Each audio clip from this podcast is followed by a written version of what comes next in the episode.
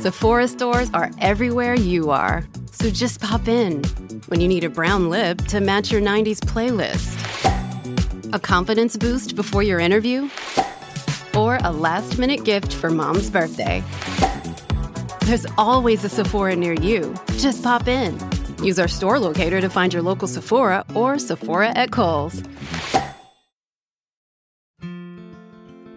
This empowering poem, inspired by the lyrical style of Ocean Vuong, the listener is invited to embark on a journey of self discovery and resilience as they navigate the depths of their own strength and embrace the transformative power within them. Today's poem serves as a poignant reminder that even in the face of adversity, we have the ability to rise above and create our own path to empowerment.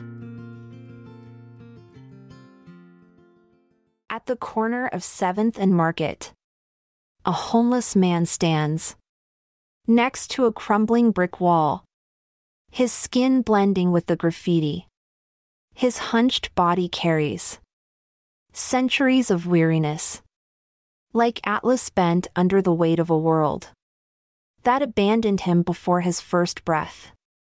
He takes his place beside the city's outcasts, with pride tattooed across his weary eyes and carves a space for himself. Among the invisible, the voiceless. Once a soldier, he fought for a truth. That slipped through the seams of his youth. Now, armed with the splintered shards of his shattered past, he finds solace in the stories painted on the walls. He touches the spray painted words. Those angry declarations of existence and feels their power seep through his veins.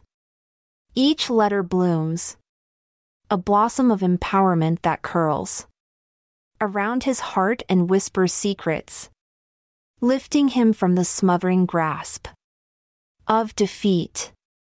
His finger traces the graffiti, mapping out a lifeline on the concrete. And the city's heartbeat echoes in his ears a drum that only he can hear. In the unraveling tapestry of color, the homeless man finds his reflection. A mosaic of resilience, a fractured mirror of survival. He knows that he won't be remembered. Amidst the city's cold indifference. But in the pages of his story, he becomes the hero, the poet, the sage a testament to the enduring strength of the human spirit forged in trials and in the shadows cast upon urban walls. He transcends his limitations. He breathes in the city's essence, becomes one with its pulse, its rhythm. And as he walks away from the corner of 7th and Market, his footsteps mark the ground an indelible testament to his journey. The cadence of empowerment echoing, a symphony of triumph unyielding.